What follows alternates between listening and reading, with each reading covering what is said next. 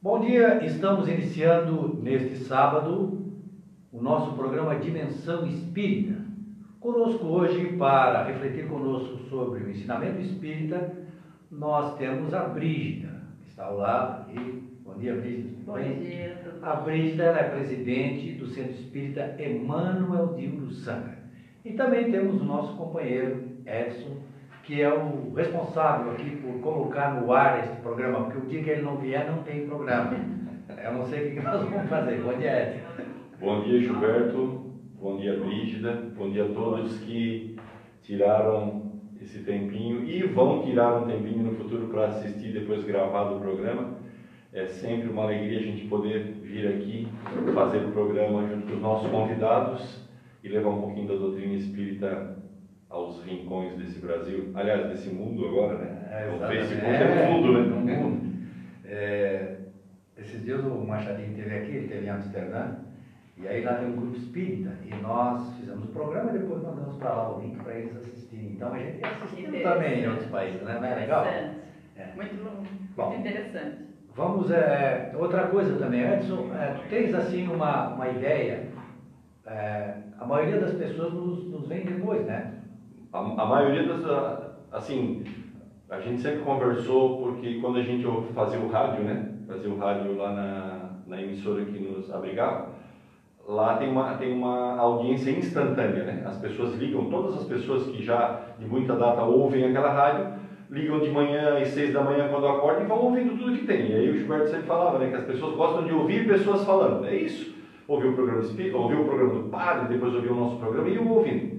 Lá tem uma audiência diferente. A nossa audiência instantânea aqui, ela é, eu não digo nem a baixa nem alta, não, não importa esse número, esse número não importa para nós. Mas varia em torno de 25, 30 pessoas que nos assistem ao vivo, todos os sábados, que sabem que o nosso programa vem ao ar pelo Facebook ah, Dimensão Espírita. É só procurar lá, o símbolo é roxinho.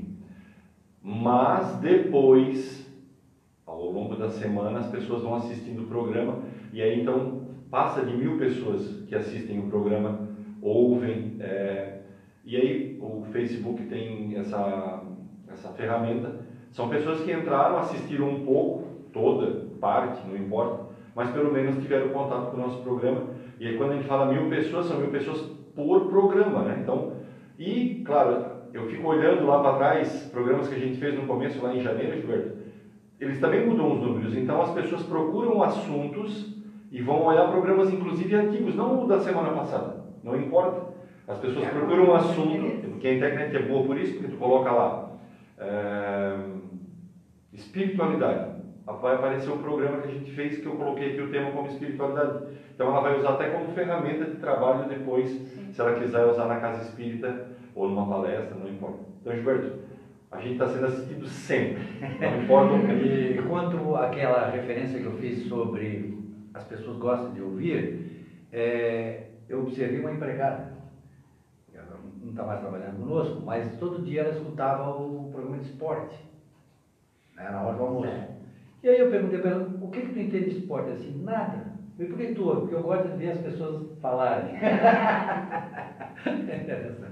Bem, Brisa, vamos falar um pouco sobre o Centro Espírita Emmanuel de Luçan. Quais são os dias de atividade lá no, Emmanuel? Então, nós temos atividades na nossa casa espírita de segunda a quinta-feira.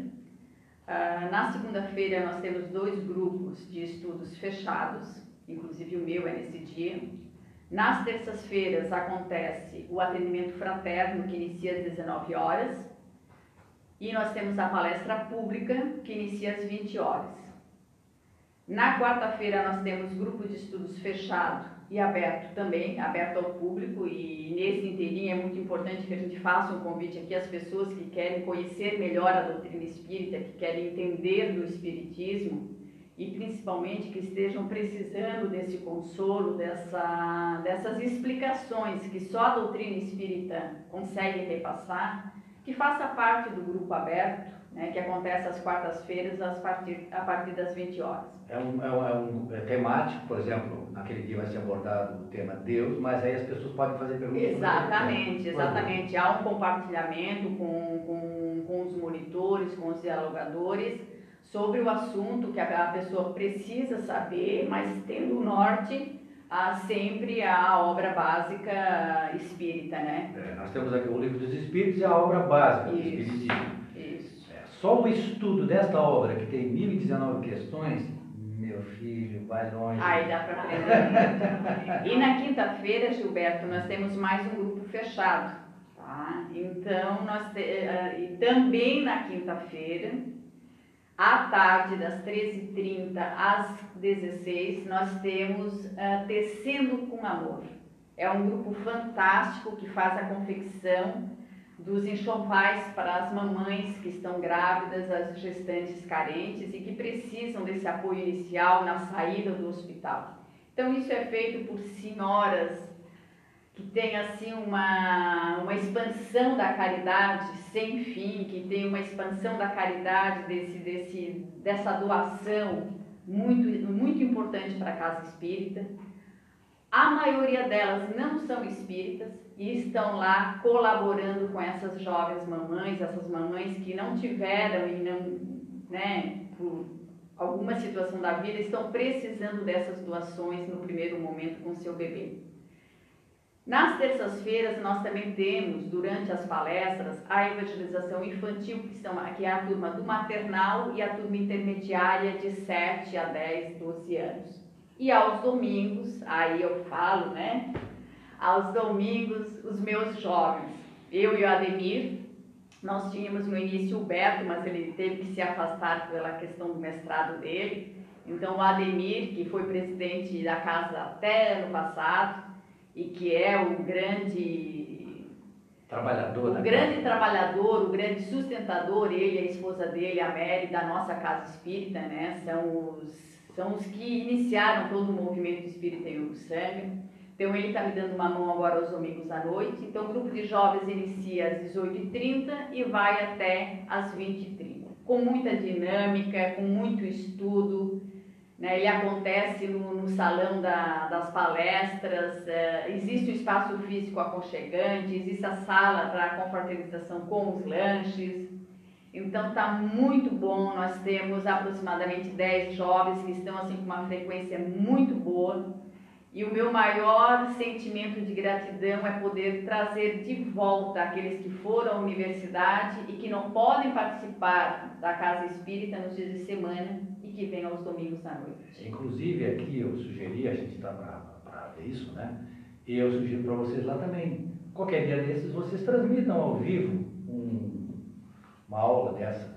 Para que as pessoas que as pessoas que não frequentam ou que não podem ir tem a oportunidade de ver o maravilhoso trabalho que é feito.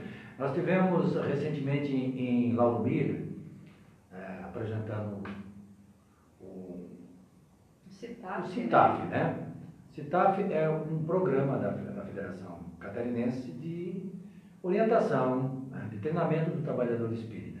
E a Brígida levou os meninos, a juventude para nos auxiliar. Olha, pessoal, dão um banho porque a, a, juventude, a juventude é a alma né, do Espiritismo. A energia. Né? energia e, e, vale a pena investir na juventude porque o retorno é imediato. É. é.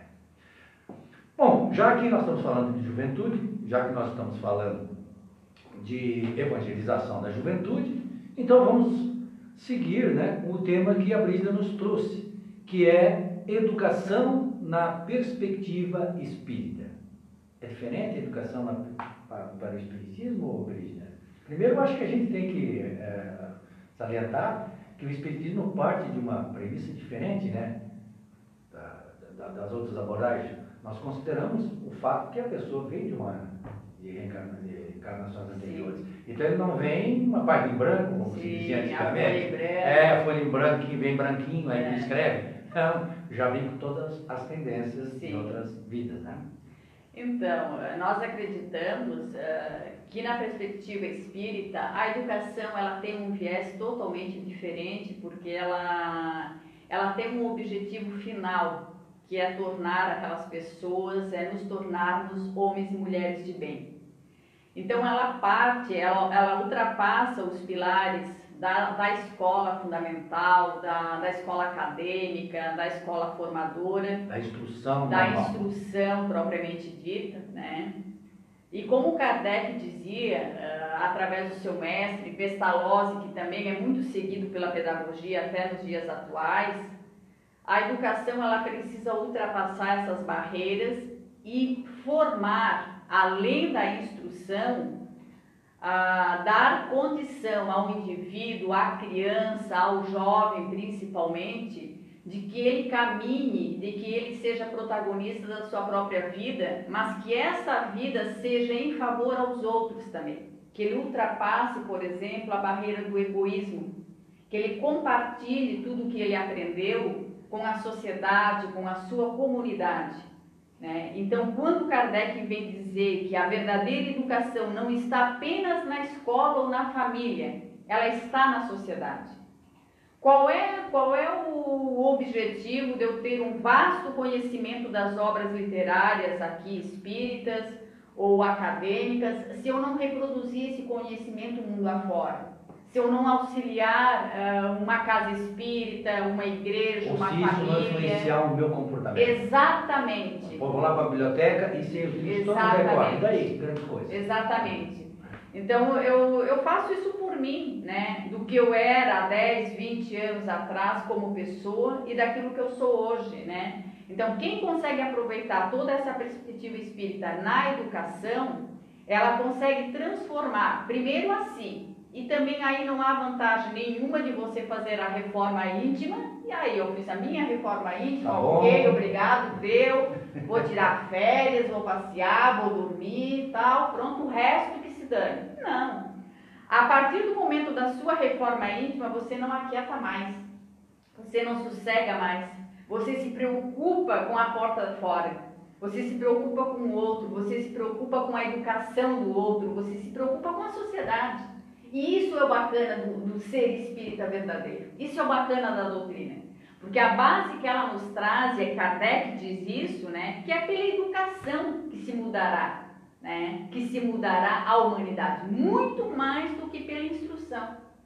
Então, nós temos ali uma, uma gama de conhecimento científico de, com a base de Kardec, que agora trazido todo pelo filme, né, que eu acredito que esteja ainda não sei. disponível, não sei passar essa informação agora, mas assim, ó, para quem precisa desse conhecimento e quer ter isso, a base do espiritismo, além de religiosa, além de doutrinária, além de filosófica, ela é científica.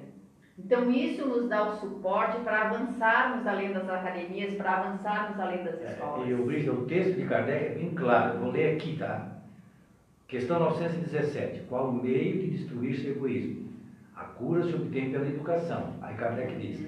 não por essa educação que tende a fazer homens instruídos, como advogado, como engenheiro, como...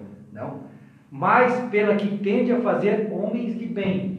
Essa que é a educação a que Kardec se refere. Se a gente fizer uma, uma, uma comparação entre a educação formal, a educação intelectual e a educação moral, que a Brígida se refere que o Espiritismo traz magnificamente, é, a gente percebe a, a significativa diferença. Quando a gente se instrui intelectualmente, normalmente a gente se torna muito mais egoísta porque parece que a gente é o dono do saber. Exatamente. Diferente de quando a gente se instrui moralmente, e o Espiritismo nos ajuda nesse caminho, que daí a gente é como que abrem-se as janelas do nosso conhecimento e a gente tem a vontade de passar para frente todo esse conhecimento. Então está aí bem a diferença de educar-se intelectualmente, claro, eu estou falando aqui de um modo é, pontual para fazer uma comparação é que quem se instrui moralmente nunca guarda só para si.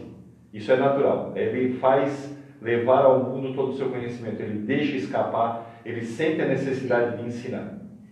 E... Há um desconforto muito grande quando você tem o conhecimento, sabe? Há um desconforto muito grande. Você não consegue ter não. paz se você não está lá na, na, na... Se você não for protagonista, Exatamente. é uma palavra assim da Exatamente. Se você não for protagonista, você não tem sossego. Não tem sossego.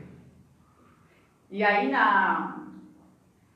Desculpa. Gente. Não, isso é assim mesmo, faz parte. Ó. A água, pode parar, tomar uma água, nós estamos batendo um papo, as pessoas querem ver a gente batendo papo. Na questão 917 que você trouxe, né, Gilberto, eu Hum. trouxe através do livro dos Espíritos, ah, Kardec, quando ele questiona os espíritos qual o meio de destruir-se o egoísmo, está claro, né? fica claro para todos nós e, e tomara que fique cada vez mais, porque nós não somos os donos dos saberes, né? do saber, mas está claro de que através dessa educação moral, né? trazida pelos princípios da doutrina espírita, ah, nós só vamos conseguir, e isso está aqui cientificamente comprovado, que esse choque com o homem se dá né, entre o, o homem de bem, o homem que está ali agonizando pela, pela busca do saber, e, e quando ele tem esse saber moral, ele se dá tão violento que ultrapassa a barreira do egoísmo. Então a humanidade ela começa a se melhorar quando ela ultrapassar essa barreira do egoísmo. Hoje nós vimos a questão dos trabalhos voluntários, por exemplo, como ainda o Brasil ah, precisa disso, como, como ele ainda ele, ele, ele precisa de, doadores em todos os sentidos. Desde o momento que eu for do, doar o sangue, que eu for doar o meu tempo no hospital, na casa espírita, na igreja, seja onde for, na comunidade, nas famílias. Então, a partir do momento que a gente tem esse conhecimento moral, e aqui eu quero abrir um parênteses para as pessoas. Ah, mas Brígida, eu fiz até a quarta série, eu não tive acesso à escola. Quantas pessoas que nós conhecemos que não tiveram acesso à escola formal e que são cheios de sabedoria, que não tem mais o egoísmo, sabe? Ali ainda presente, não tão forte como a grande maioria da humanidade. Se nós tirássemos um pouquinho desse egoísmo, por exemplo, do universo, do mundo, quantas guerras nós evitaríamos? Quantas guerras? É, eu, sempre, eu sempre cito essa, esse exemplo minha, nas minhas palestras, né? um dado assim que me estarreceu na época que eu tomei conhecimento dele, de que só o que se joga de alimento fora na Europa não é alimento que não serve mais. Não é alimento fora porque está estragado. Não, é alimento bom. Por exemplo, você pega uma maçã e aí para botar no supermercado, se ela não estiver bem bonitinha, eles. Não, essa não serve. Aí joga fora. Só isso que é jogado fora mata a fome desses 800 bilhões, bilhões aí que estão passando fome duas vezes. Então o problema da humanidade não é a falta de alimento, não é a falta de terra, não é a falta de recursos, é o egoísmo, porque tem para todo mundo. Sim. Né? O egoísmo, e aí ele está embasado também, né, de uma forma, de uma forma infeliz, eu diria assim, na ganância, no poder pelo poder. Nós estamos vendo ali há décadas o nosso Brasil, né, sem querer entrar na questão política partidária, mas entrando na questão das políticas públicas, quanta coisa nós deixamos de fazer tá, pela educação, pela saúde do, do nosso povo, porque ficamos e estamos ainda à mercê de políticos, de pessoas públicas que não pensam exatamente na população, sabe? E isso tem, tem que ser trazido de modo. Eu, eu, eu pego essa frase agora, esse meu pensamento agora, embasado naquilo que o Walter Ney, o nosso presidente da URI, nos traz uh, em alguns momentos em suas palestras, ainda que muito pouco entendido e compreendido. Mas quantas coisas nós poderíamos evitar se nós uh, nos envolvêssemos mais? Quantas situações nós poderíamos evitar ao nosso Brasil, à nossa comunidade, ao nosso centro, ao nosso bairro, se nós nos envolvêssemos mais é, nessas lutas em favor das políticas públicas que nós estamos perdendo? Então, o, o, Espiritismo, qual é o papel do Espiritismo? E se o Espiritismo fosse a educação, se o Espiritismo fosse a saúde, se o Cristo fosse a educação, se o Cristo fosse a saúde. Mas, Brígida, é, é, eu entendo completamente, mas quando a gente faz ir à educação, ir à saúde, parece distante, parece longe, Justamente. parece difícil. Eu diria, eu diria que o espiritismo tem que ir à, à faixa de pedestre, o espiritismo tem que ir na fila do supermercado, o espiritismo tem Na que ir nas SUS. coisas, na fila do SUS, nas pequenas coisas que a gente comece a praticar aí o, o desprendimento, porque depois, é, eu sempre digo, né, a gente não. A- Ivete Sangalo não é Ivete Sangalo porque Deus tocou o dedo nela e disse assim: ó, vai ser Ivete Sangalo a melhor cantora do Brasil. Não. Ela ensaiou muito, ela se esforçou muito. E não há uma forma de a gente aprender se não se, Sim. se, não se esforçar para aprender, se não praticar. E quando, como que a gente pratica? Nas pequenas coisas. Gilberto, conta a história do cara da janela. Do envolvimento de quando a gente não se envolve ou se envolve Aquele buraco? do buraco. Ah, Ele vamos falar já. Esse exemplo dele é magnífico. É. Tu Mas- te envolve ou tu não te envolve. Sim. É, Sim. porque e assim, é ó, ali no teu loco, no teu local, na tua O comunidade que tu Dutra, é. Dutra Dias nos diz uma coisa muito simples. Ele diz assim, nós temos que tomar cuidado de não nos tornarmos os indignados de pijama. Sabe o que é que é o indignado de pijama? Uhum. É o cara que está de pijama na casa dele e fica revoltado com o mundo. No- na, na mídia social. Daí ele É, olha ah. na mídia e ele se revolta e ele acha ruim aquilo, mas ele não move uma palha para mudar. Uhum. né? E como o Edson falou, eu, eu vou citar dois casos. Um eu já citei aqui quando a Dorilda veio, que me chamou muita atenção. Uma senhora tirou o dia, uma espírita, ela estava fazendo a pa- a palestra, e dizendo, hoje eu tirei o dia para ver como é que se pode praticar a caridade no dia a dia. Sim. E aí ela pegou e disse que foi no mercado e ficou olhando. Aí viu que as pessoas chegavam no caixa, botavam a compra para o caixa Operador. operador do caixa, né, anotar e fazer a conta, depois ia para o outro lado e embrulhava, porque naquele mercado Sim. não, não tinha uma pessoa para embrulhar, embrulhava. E de repente um senhor lá, quando a- uma, uma senhora entrou para fazer isso, ele disse, não, a senhora se coloca do outro lado de lá que eu vou passando as compras para a senhora. Ele foi passando as compras e ela já foi é, é diz? Empacotando. Empacotando lá de lá. E aí ela observou que o tempo ficou reduzido à metade. Então, ao fazer caridade para ela, numa coisa simples, ele também foi beneficiado pela caridade. Isto é um exemplo como se pode fazer no dia a dia, uma pequena coisa. E se todos que estavam na fila naquele momento passassem a fazer aquilo, o tempo deles que eles estavam na fila, que era de 20 minutos, ficaria 10. Sim. Ah, entendi. O próximo da fila passou a compra É, para ela. passou a compra para ela. bom, Passou bom. a compra para ela, e daí ela já foi embrulhando. E aí, se o outro fizesse com ele também, o tempo daquela fila que era 10 minutos ficaria 5. Então, olha só como a- a- no dia a dia a gente pode praticar. A outra é aquele exemplo que eu sempre dou, quando eu li aquela questão do livro dos Espíritos, que diz o seguinte: que não é você não fazer o mal. Ah, mas eu não faço mal, eu não faço mal para ninguém. Não, você tem que fazer. Todo mal que acontece porque não- você não faz o bem, você é culpado. Eu fiquei imaginando o que que poderia significar isso, né? Um exemplo disso. E aí me lembrei de um fato que depois aconteceu. Né? Me lembrei assim, a pessoa vem em casa na janela e olha o buraco e começa a dizer, essa prefeitura é uma irresponsabilidade. De pijama, né? É, pijama. pijama. Vai- né? Aí aquele buraco está lá, né? E não move uma palha para ir lá tapar o Sim. buraco, botar alguma coisa para alertar as pessoas. Aí vem o filho dele de carro e cai no buraco. né? Quem é o culpado? Nós somos responsáveis, segundo o livro dos Espíritos, por aquilo que a gente pode fazer e a gente não faz.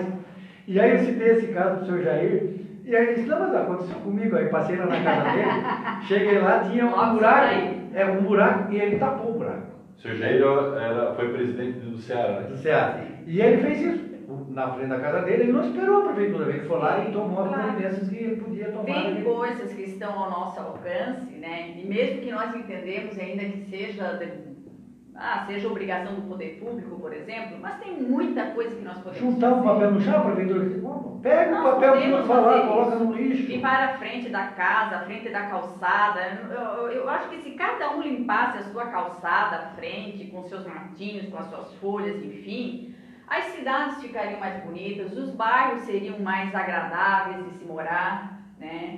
Eu, eu, eu gosto muito, assim, ó, de trazer, e isso a gente traz pela questão espírita também, pela questão da educação moral, o cuidado, né? O cuidado com esse meio ambiente. Sim, Quando porque se fala em meio ambiente, ah, o meio ambiente ele inicia na nossa própria casa. E nós né? fazemos parte Ele é um ambiente. reflexo disso. É, exatamente. né? A nossa casa é um reflexo disso. Agora, Gilberto, eu gostaria de ampliar um pouco mais quando. Desculpa. Tu tem o direito de esquecer, Edson. Edson, Edson, está na ponta da língua, Edson. Quando o Edson diz que a gente só aprende e a gente só consegue auxiliar e fazer o esforço, o exercício do, da questão do egoísmo, e aqui, minha gente, todos nós aqui somos egoístas ainda. Ah, eu tenho uns, nós eu tenho uns somos testes, egoístas. eu tenho uns testes que eu vou fazer É. com vocês daqui a pouco, sobre que eu fiz comigo fiquei apavorado. Essa é a parte da vergonha escrita.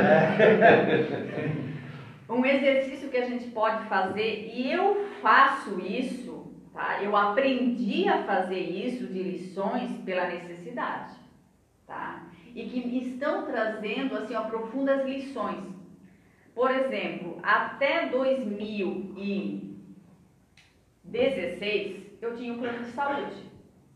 Eu ainda estava na, praticamente na ativa como professora, eu ainda tinha um plano de saúde, tá? Eu tive vários problemas crônicos de saúde, eu tive que fazer vários tratamentos pertinentes ali, extensivos, enfim.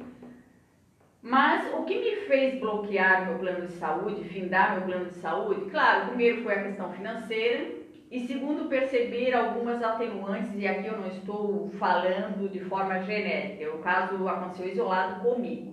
Bom, a partir do momento que eu dependo de um sistema público de saúde, isso, se todas as pessoas que tiverem um pouquinho de instrução, se elas participarem de um sistema público de saúde, de uma escola pública, elas começam a defender. Sim, Elas auxiliam as pessoas que não têm condições de estar ali para poder se defender. Porque no caso de uma escola, por exemplo, quando é que os pais reclamam da escola? Quando falta o transporte escolar, quando falta o professor ou quando falta a merenda. Porque aquele pai que não teve uma instrução básica, aquele pai que não tem ainda uma educação moral da necessidade do aprendizado do seu filho, e lá nessa escola esse filho também tem aprendizagem moral, tá? não é religiosa, Sim. não pode ser Eu- eu religiosa, perguntar ela tem que ti, ser é. moral, Sim, certo? Mas se ele não tem essa, essa argumentação, essa bagagem de argumentação para poder exigir uma escola pública de qualidade, uma saúde pública de qualidade, e isso se começa em loco, sabe? Você começa a transitar em caminhos e você pode colaborar e auxiliar muito mais. Meus filhos sempre estudaram escola pública e são cidadãos de bem e estão bem graças ao esforço que eles fizeram por si próprios. Então, desmerecer as políticas públicas começa por isso. É, é fácil eu falar do SUS se eu tenho plano de saúde, se eu tenho condições de pagar o hospital particular. É muito fácil. É, é tranquilo para mim fazer isso. Agora, quando eu também dependo e quando eu também procuro auxiliar aquelas pessoas que estão lá, às vezes, numa situação de miséria, de miséria em questão de saúde, às vezes por omissão de um sistema, e geralmente é sempre por uma omissão de sistemas que isso acontece, aí eu começo a me envolver com as pessoas. Aí eu começo, e, e assim seria tão bom né, se a nossa classe política fizesse isso, se todos os nossos professores, se todos nós pudéssemos fazer isso, Gilberto, o que tu acha? É, eu acho- é, é, é esse que eu, para mim, o fundamental do Espiritismo é isso, é tornar a pessoa melhor. Você melhora as instituições tornando a pessoa que está lá melhor. Não adianta querer fazer mágica, Sim. porque se a pessoa que estiver lá não se melhorar, a coisa não vai melhorar, porque as pessoas que fazem as coisas acontecerem. O Espiritismo ela tem, tem essa função de transformar as pessoas individualmente e coletivamente. Aí, fazendo essa transformação, ele melhora as instituições. Para mim, esse é o caminho. Essa é a minha visão. Essa é a visão espírita, a visão da melhoria individual. Por isso que está ali, né, no, no livro dos Espíritos, quando eh, Kardec pergunta qual é a finalidade da encarnação, para que serve a encarnação, e os Espíritos respondem, para melhoria. Sim. E, pra para quem- colaborar com a obra da criação. E cada um de nós temos a missão de nos melhorar e colaborar com a melhoria coletiva. Sim. Essa é a nossa função. E, o- e tratando da reencarnação, né, para quem ainda não consegue entender esse processo muito bem, a reencarnação é a nossa oportunidade de fazer em outra vida o que nós não demos conta, não damos conta de fazer nessa existência. Porque não dá mesmo. Porque não dá mesmo, não dá tempo, É. sabe? Às vezes você acorda com 80 anos e aí Né? É, você, você pegando assim, ó, sob, o ponto de vista das coisas materiais, sob o ponto de vista das coisas intelectuais, tu até pode dar um passo grande. Sim. Né? É fácil Mas sob o ponto de vista moral, você É pega assim, ó, você pega de quando você era criança até agora, eu estou com 65 anos, e a minha minha esposa vive me chamando, tu é muito egoísta. Pega eu lá quando eu tinha 5 anos de idade, e pega eu hoje que tenho 65, nesses 60 anos, quanto que eu mudei em relação ao egoísmo? Quanto menos egoísta eu deixei de ser? Então, olha só, se em 60 anos eu mudei pouco, não mudei quase nada, como é que eu posso numa vida só Exigisse uma mudança total, né? É. Porque a gente também tem isso, é né? É porque a pessoa assim, ó, ah, mas aí eu já estudei, agora já fiz isso, eu tenho que construir isso. Não é esse aspecto material, é porque esse. quando morrer, tu não leva nada disso. E esse é fácil. É, e isso tu não leva nada. É, e- É verdade. É aquela história do- Acumular riqueza é fácil, Não, não, e- diminuir tendências, né? É, e eu, quando eu vou para um, um- um mundo espiritual, eu vou com as minhas, com meus, ah, meus sentimentos, né? Eu vou com, a, com a- meus sentimentos, isso aí é que vai fazer a minha evolução. Se eu não mudar nada do meu sentimento, continuar sendo egoísta, eu passei uma encarnação inútil. É que eu pensa, achei ah, mas olha, mas ele deixou, constru- construiu 500 casas, fez. Isso aí não pesa nada. Aque- Aquele livro do Eu Voltei, né? Aquele Ele livro Eu relata Voltei, bem isso. relata bem isso. Que era um personagem, olha só, Frederico Figner, ele era vice-presidente da Federação Espírita Brasileira, ele era rico, era dono da Odeon, aí ele chega no mundo espiritual, cheguei Explico no que é Odeon. Odeon era uma grande empresa de. É, é, LPs, É, né? porque tem faz- gente que não vai entender. A LP era uma, era uma, uma empresa da época uma, que fazia Dos discos de vinil. discos de vinil. Olha só, dono de uma empresa dessa naquela época, não era pouco, né? E ele realizou grandes obras. Quando ele chega no mundo espiritual, cheguei. Chegou nada. Né? Até tem uma personagem lá, que é uma professora, que ele observou que estava em condição melhor do que ele. no mundo Professora primária. Primária. Primária. estava em condição melhor do que ele no mundo espiritual. Aí ele foi estudar, ver o que, que tinha acontecido. Disse, não, o que, que tu construiu dentro do teu coração? Fora tu construiu Sim. um monte de coisa. Mas dentro do teu coração, o que, que tu mudou, o que, que tu construiu? E aí então ele fez essa reflexão bonita, que está no livro Eu Voltei, da psicografia de Chico Xavier. Muito interessante essa leitura. Porque ele faz essa análise, né? Que nós temos que fazer na nossa vida. Porque vamos supor que nesse momento aconteça alguma coisa no mundo espiritual, aí eu tenho que pensar. Essa encarnação, eu realmente melhorei alguma coisa? Serviu para algum tipo de aprendizado na área moral, que é o que merece? Sim. né? E nós sempre trouxemos isso como, como pensamento, como forma de fala, né? Ah, de que nós não sabemos o dia exato, a hora exata que nós vamos fazer essa grande viagem, essa partida. Pode ser daqui a pouco, pode ser amanhã, pode ser daqui a um ano, 10, 20, 30, enfim, nós não sabemos isso e que bom que nós não sabemos. Principalmente quando a gente já tem a consciência de que nós temos que correr atrás dos prejuízos, né? Mas, mesmo assim, a, a evolução do ser humano, e isso de maneira geral, e nós nos incluímos nisso, ela é muito lenta. Ela é um processo muito lento, que precisa, que demanda de muita força, de muita energia espiritual e física. É um exercício constante, você precisa sair de si, você precisa sair do nosso, porque até então é o meu filho, é a minha casa, é o meu cachorro. Eles estando bem, beleza. É engraçado a gente fazer isso quando a gente trabalha com comunidades, por exemplo, que tem alguns, algum tipo de problema, seja ele por, pela questão nível socioeconômica das famílias, seja pela questão ambiental do, da comunidade, enfim, qualquer que seja o problema de uma comunidade.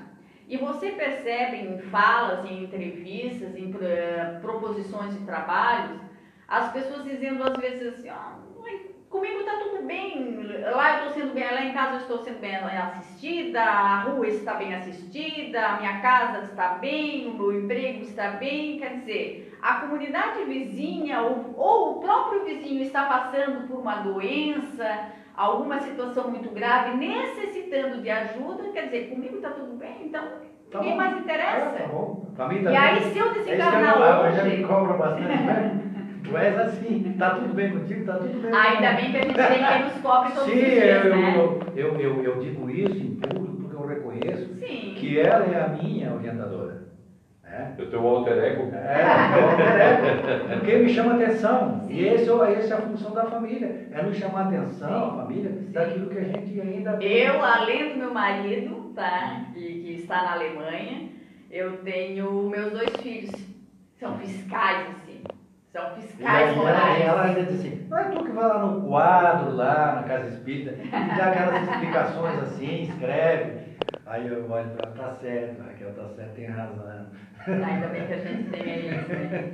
Gilberto, eu quero ler uma- um pensamento aqui do Leão Diniz, que também fez muito pela doutrina espírita, muito pela evangelização infanto-juvenil, e que ele diz o seguinte: todas as chagas morais são provenientes da má educação. Vamos ver que educação é essa agora. Reformá-la, colocá-la sobre novas bases, traria à humanidade consequências inestimáveis. Instruamos a juventude, esclarecemos sua inteligência, mas antes de tudo, o que o Gilberto falou, falemos ao seu coração. Ensinemos-lhe a despojar-se das imperfeições. Lembremos de que a sabedoria por excelência consiste em nos tornarmos homens melhores. Então, a partir do momento que a gente traz a questão do egoísmo aqui no livro dos Espíritos, e aqui eu vou de novo na questão Esse livro 917. é bom porque ele é tudo riscado ali. tá Ah, ele é maravilhoso. Cada vez que eu preciso dele, está ali prontinho.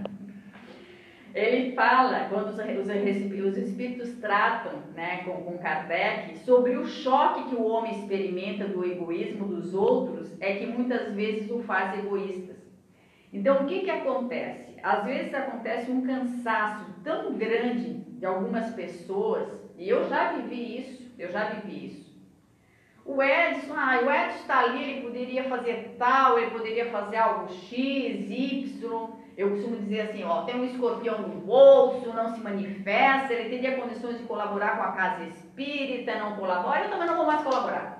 Eu também não vou fazer mais as minhas doações, eu também não vou fazer mais a minha É, doação em faz. pessoa, As tal. pessoas pensam assim, é. Aí, ah, se o Edson, que o Edson não colabora, eu que sou eu, para que, eu vou colaborar? Sabe? O que Às pode vezes- mais, não faz? É, a gente, às vezes esse pensamento nos cai, sabe? Como uma... Porque, porque é uma forma da gente de acomodação, né? Sim, se desculpar também. É, digo, já não estava com vontade de fazer. Só que só uma Exatamente. desculpa. Exatamente. Arrumei uma desculpa agora. Mas temos que vencer isso. Se o Edson não faz, o problema é do Edson.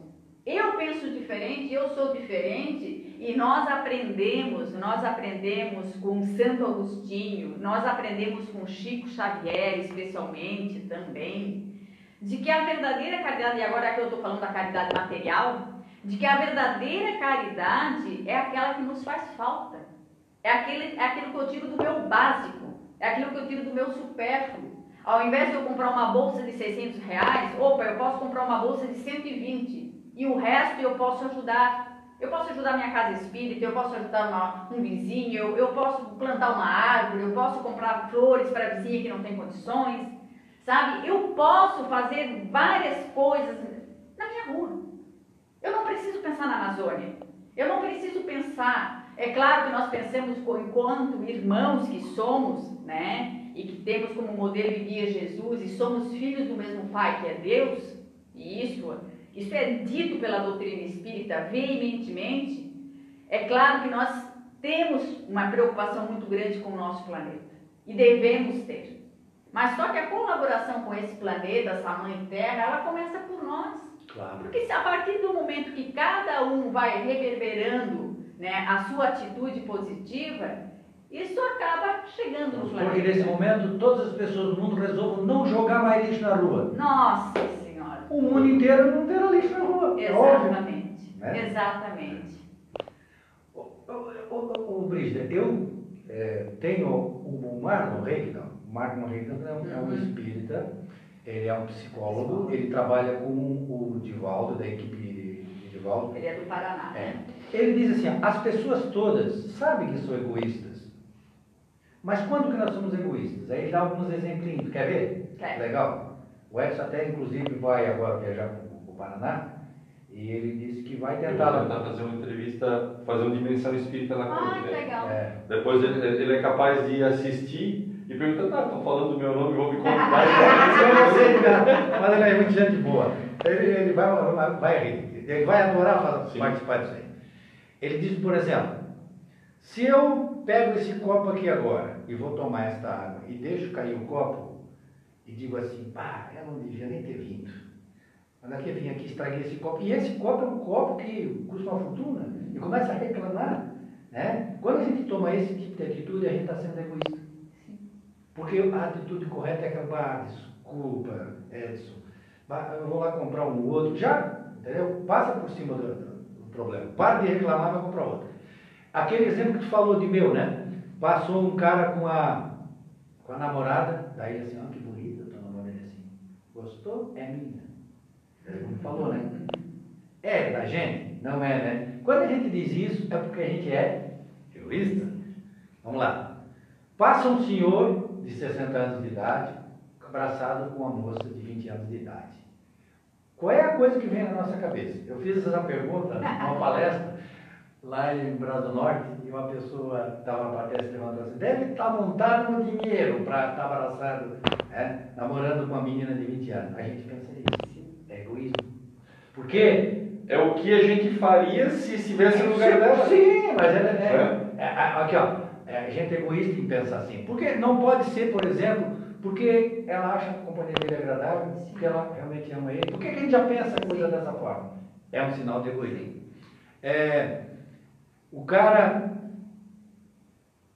Deixa eu ver. Ah, tá. Eu estou andando na, na estrada no, no dia de semana com pressa de chegar na faculdade ou no serviço. Sim. Aí eu quero passar por todo mundo, os caras não andam, e aí eu fico louco porque eu não consigo. Aí no domingo que eu não tenho pressa nenhuma, eu vou ver bem devagarinho. Aí daqui a pouco tem um carro que está atrás, que está indo para o hospital levar o filho, e quer passar, eu digo, passa por cima. Uhum. Aí eu, quer dizer, a velocidade da rua Sim. é de acordo com a minha Sim. necessidade. É egoísmo. Não é exemplo bom esse? Sim. Então, coisas que a gente faz, né? Sim. Que a gente faz. É, pedir perdão, a gente não pede. Né? Deixa eu ver mais o que ele coloca aqui. Ressentimento, a gente não, não admite o ocorrido. Né? No caso do perdão, eu, nós acreditamos assim que diante dos estudos, e isso nós, nós conversamos muito no nosso grupo de estudos lá em Ursega, ah, a partir do momento, e eu não falo aqui da questão educação e instrução, né? eu falo aqui da questão do conhecimento com base na doutrina espírita Certo. agora. Ah, os meus colegas, eu vou citar aqui os nomes deles agora. Com relação ao perdão, está falando. Com Né? relação ao perdão. Os meus colegas, que são, enfim, o Moura, o Ademir, o Miro, as meninas, Tudo assistindo lá. tudo assistindo. Ó, Se elas não estiverem tchau. assistindo, Assistam depois. assistam depois. Enfim, a Fábio, Josi, enfim, temos vários a, a, gente, a gente conversa a respeito disso, a gente dialoga a respeito is- disso, de que os estudos, trazendo a doutrina espírita como o nosso empreendimento maior de conhecimento, ele nos está cutucando, ainda que com a varinha meio curta.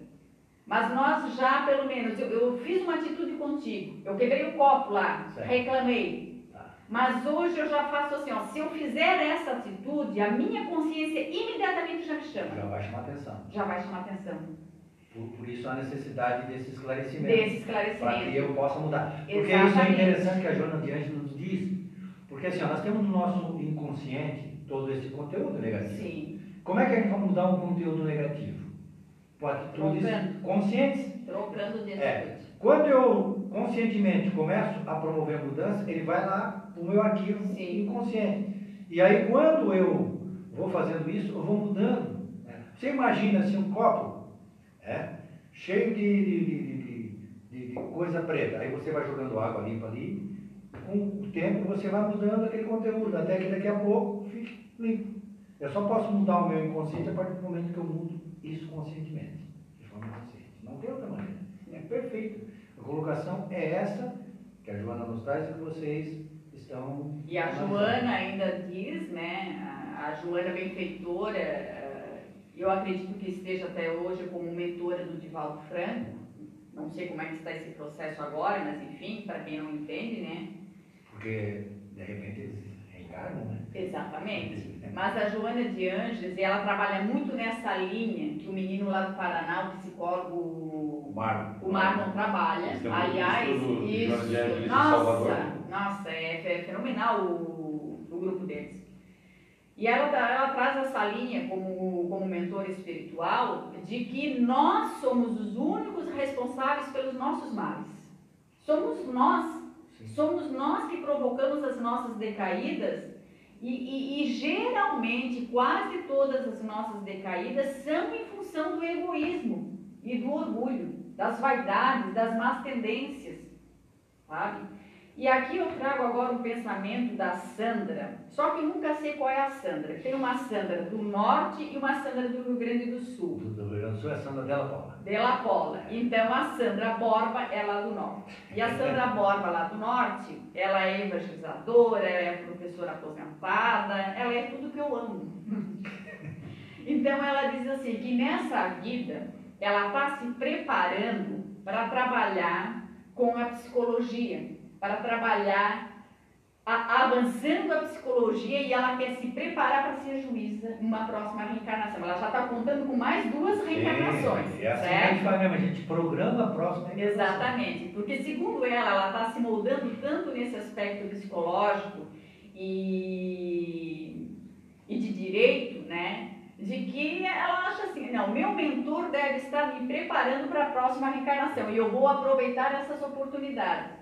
E aí essa semana eu estava pensando assim, nós tivemos algumas atividades no bairro onde nós moramos, nas comunidades próximas a nós, e em, algumas, em alguns aspectos eu me destaco, né? principalmente na, na fala, que eu não paro de falar. Não, não, não, não dá para notar. Mas Não enfim. dá para perceber. Hoje é três, né? A gente não percebe. Como professora você tem isso, né? E, e pelas minhas experiências de, de vida de trabalho, de vivências de trabalho, e eu tive vários mestres nisso que me ensinaram isso. Então eu estou achando que o meu mentor está me preparando para a próxima para eu ser uma defensora, uma advogada, qualquer coisa do tipo. Porque as coisas vão chegando no nosso Seja meio, bem-vindo ao nosso meio. Seja bem-vindo ao nosso meio. Então, esse conhecimento que nos chega, isso, você só consegue ter esse conhecimento, avançar com esse conhecimento de causas, se você for buscar. É, e o interessante a gente observar é que a gente, em todas as encarnações, a gente exerceu uma profissão. Sim, sim. Exerceu uma atividade intelectual. E por que, que a gente não lembra? Porque o sentimento nosso, ele é o mesmo. Ele, cada encarnação que vem, eu venho com tipo de sentimento. Se eu sou egoísta, eu venho egoísta. A bagagem espiritual, Eu tra- trago junto a bagagem sentimental. Se eu não sou mais egoísta, na outra encarnação, eu não, não serei mais egoísta, não serei egoísta. E por que, que a gente não lembra da parte intelectual? A gente teve, transitou em diversas profissões, e por que, que a gente não traz junto esse conhecimento? Você sabe por quê?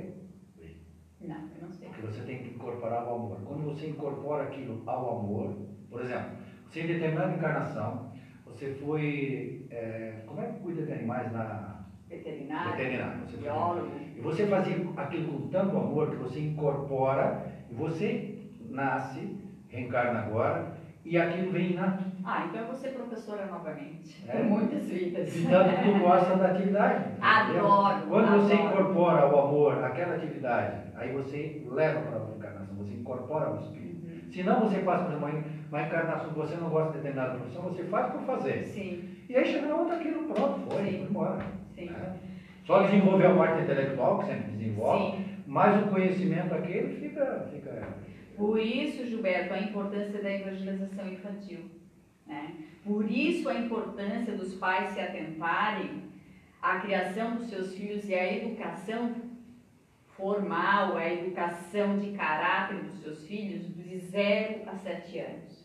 Porque é justamente nessa idade que o espírito ainda pode ser moldado. Certo. Porque a bagagem espiritual, tanto as tendências boas quanto as tendências más, o espírito está trazendo. Aquele bebê ali renascendo, a Maquele, que está fazendo as nossas palestras de evangelização, ela traz muito, muito isso.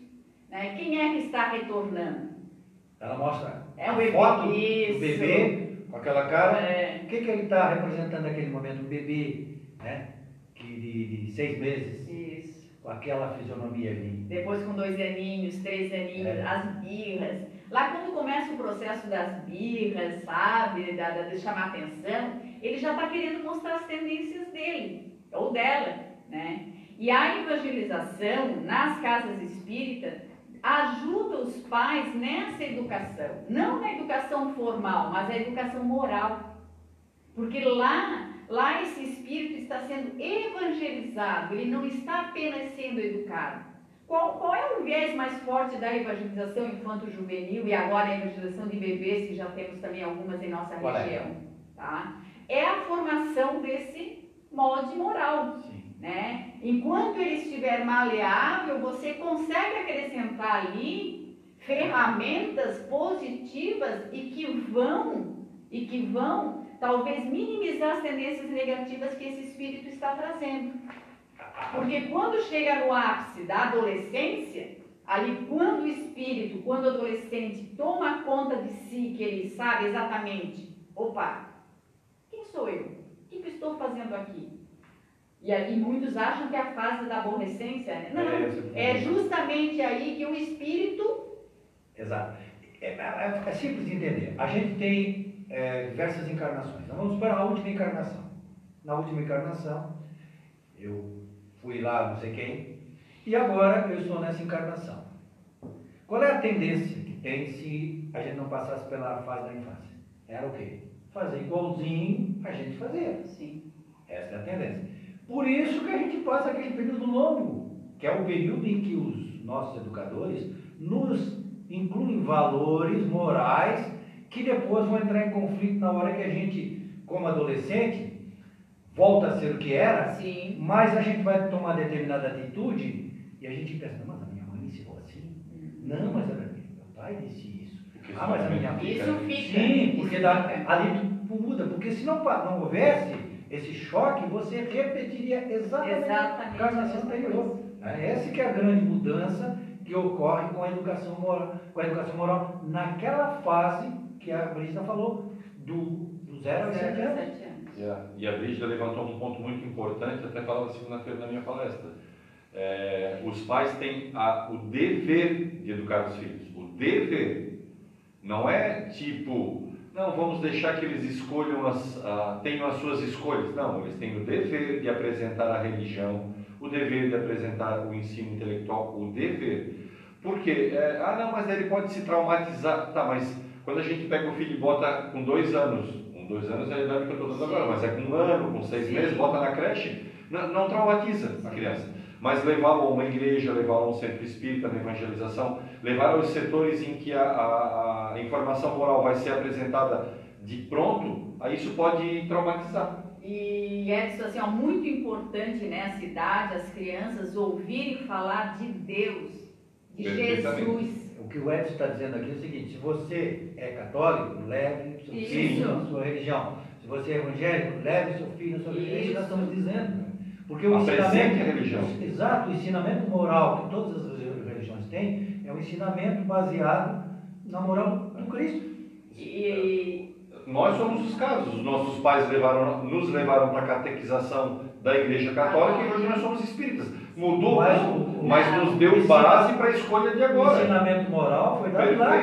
Exatamente. Toda a vida que eu tenho alguma atitude, eu lembro. da, do, do ensinamento que meu pai da vida. E Eu me lembro da educação do meu pai. E às vezes eu mãe. lembro, às vezes nós lembramos da austeridade deles também, Sim. porque eram outros tempos. Sim. Mas nem por isso, como o Rosando Cristo fala muito disso, nem por isso nós odiamos nossos pais hoje. Muito pelo contrário. Não, Temos em gratidão por isso. A gente entende o momento que cada um vivia. Sim. Como diz o Haroldo Dutra, cada época é uma época. Nossos avós educaram seus nossos pais de uma maneira, nossos pais nos educaram de uma outra maneira, com as ferramentas que eles tinham e o momento daquela época. Nós educamos os nossos filhos. Hoje eu vejo os meus filhos, o meu filho educar os meus netos completamente diferente do meu jeito, mas não, não, a, essência é a mesma. Isso é que é o importante. O modo operante é diferente, mas a essência é a mesma. Todos nós na mesma linha de educação.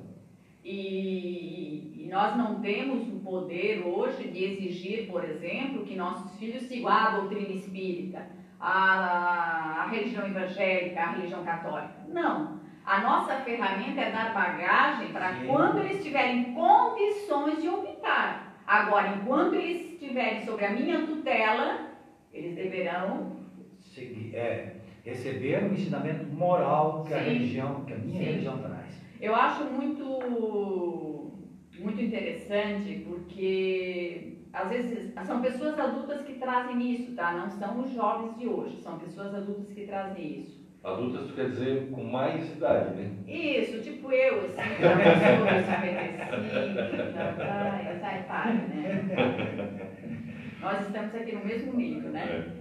Mas assim, ó, eu vejo uma vitimização, sabe, muito grande em algumas pessoas que estão às vezes com depressão por 10, 15 anos, porque o pai já desencarnou e não conseguiram perdoar as atitudes do pai.